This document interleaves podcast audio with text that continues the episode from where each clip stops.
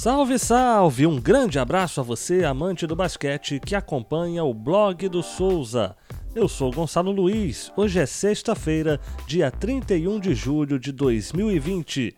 A partir de agora, você fica sabendo tudo o que precisa do mundo do basquete e do blog do Souza para curtir o seu sextou bem informado sobre o nosso esporte favorito. Mas antes da gente começar, eu faço novamente o convite para que você assine o blog do Souza no Catarse.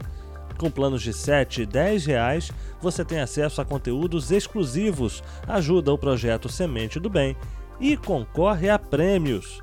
Falando em prêmios, você que assina o blog pode ganhar a camisa de um grande craque da NBA. No dia 31 de agosto, rola sorteio exclusivo para assinantes do blog do Souza e o vencedor vai poder escolher entre a camisa de LeBron James ou a de Giannis Antetokounmpo. Você não pode ficar fora dessa. Para concorrer, é só assinar o blog do Souza. Agora sim, vamos às informações. A gente começa com notícia dada em primeira mão pelo blog do Souza sobre o encerramento das atividades do Botafogo no basquete. Segundo apurado pelo Felipe Souza, a saída dos dirigentes Glaucio Cruz e Alexandre Brito, principais defensores internos do basquete alvinegro, e a notícia de que a TIM, maior apoiadora da equipe, transferiu os recursos destinados a patrocínios via lei de incentivo fiscal para projetos culturais e não mais de esporte, tornaram a continuidade do projeto botafoguense insustentável. Para piorar, o clube ainda não quitou o pagamento de direitos de imagem e de verba rescisória que deve ao elenco, o que pode gerar uma chuva de novos processos trabalhistas contra a instituição.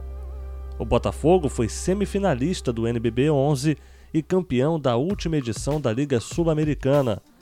A vaga na Champions League das Américas conquistada com o título continental, será herdada pelo São Paulo. Mais detalhes sobre o fim do basquete do Botafogo você pode encontrar no blog. E mais tarde, às 17 horas, o Felipe Souza estará no canal do jornalista Tiago Franklin, setorista independente do Botafogo, repercutindo a notícia do encerramento das atividades do basquetebol alvinegro. A NBA voltou e com uma imagem potente. Na partida que marcou o retorno do melhor basquete do mundo entre New Orleans Pelicans e Utah Jazz, jogadores, comissões técnicas e até árbitros se ajoelharam em protesto durante a execução do hino nacional dos Estados Unidos.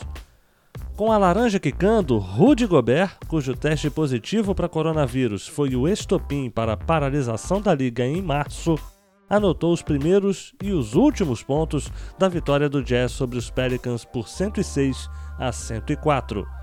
Zion Williamson, como prometido, atuou na partida, mas esteve em quadra por apenas 15 minutos. No outro jogo da noite, Lakers e Clippers fizeram duelo disputado até o final, com LeBron James marcando a última cesta e parando Kawhi Leonard e Paul George na última posse de bola do jogo para garantir a vitória dos Lakers por 103 a 101. Destaque também para Anthony Davis, cestinha do jogo, com 34 pontos. Na WNBA, a brasileira Damires teve ótima atuação na vitória do Minnesota Lynx sobre o Chicago Sky por 83 a 81. A pivô atuou por 29 minutos, alcançando as marcas de 14 pontos e 6 rebotes. Mas a melhor enquadra foi na Fisa Collier, com um duplo-duplo de 20 pontos e 10 rebotes. Também ontem, o Los Angeles Sparks bateu o Connecticut Sun por 81 a 76 e mesmo desfalcadas, as atuais campeões do Washington Mystics derrotaram um dos principais candidatos ao título, o Seattle Storm, por 89 a 71. Duas grandes universidades americanas se reforçaram esta semana com prospectos importantes do high school. O armador Emarion Nellis, da Central High School de San Antonio, acertou sua ida para a Universidade do Texas. E o pivô John Butler, da Christchurch, da Carolina do Sul, vai estudar e jogar basquete por Florida State.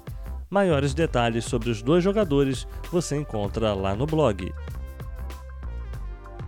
Também no blog hoje você lê a primeira parte de uma grande entrevista do nosso parceiro Léo Santos com o técnico Adriano Geraldes, da base do Palmeiras e grande desenvolvedor de talentos. E tem ainda texto novo do Igor Coelho, do Camisas da NBA, falando sobre os patches comemorativos da NBA nos uniformes das franquias, que geram algumas relíquias, mas também algumas curiosidades. E assim a gente encerra a primeira semana da News do blog do Souza aqui no seu agregador favorito. Um bom fim de semana para você. Na segunda-feira eu estarei de volta por aqui e também no Instagram do blog do Souza, o arroba blog do Souza underline, com as informações do basquete e os conteúdos do blog do Souza. Um forte abraço e até lá!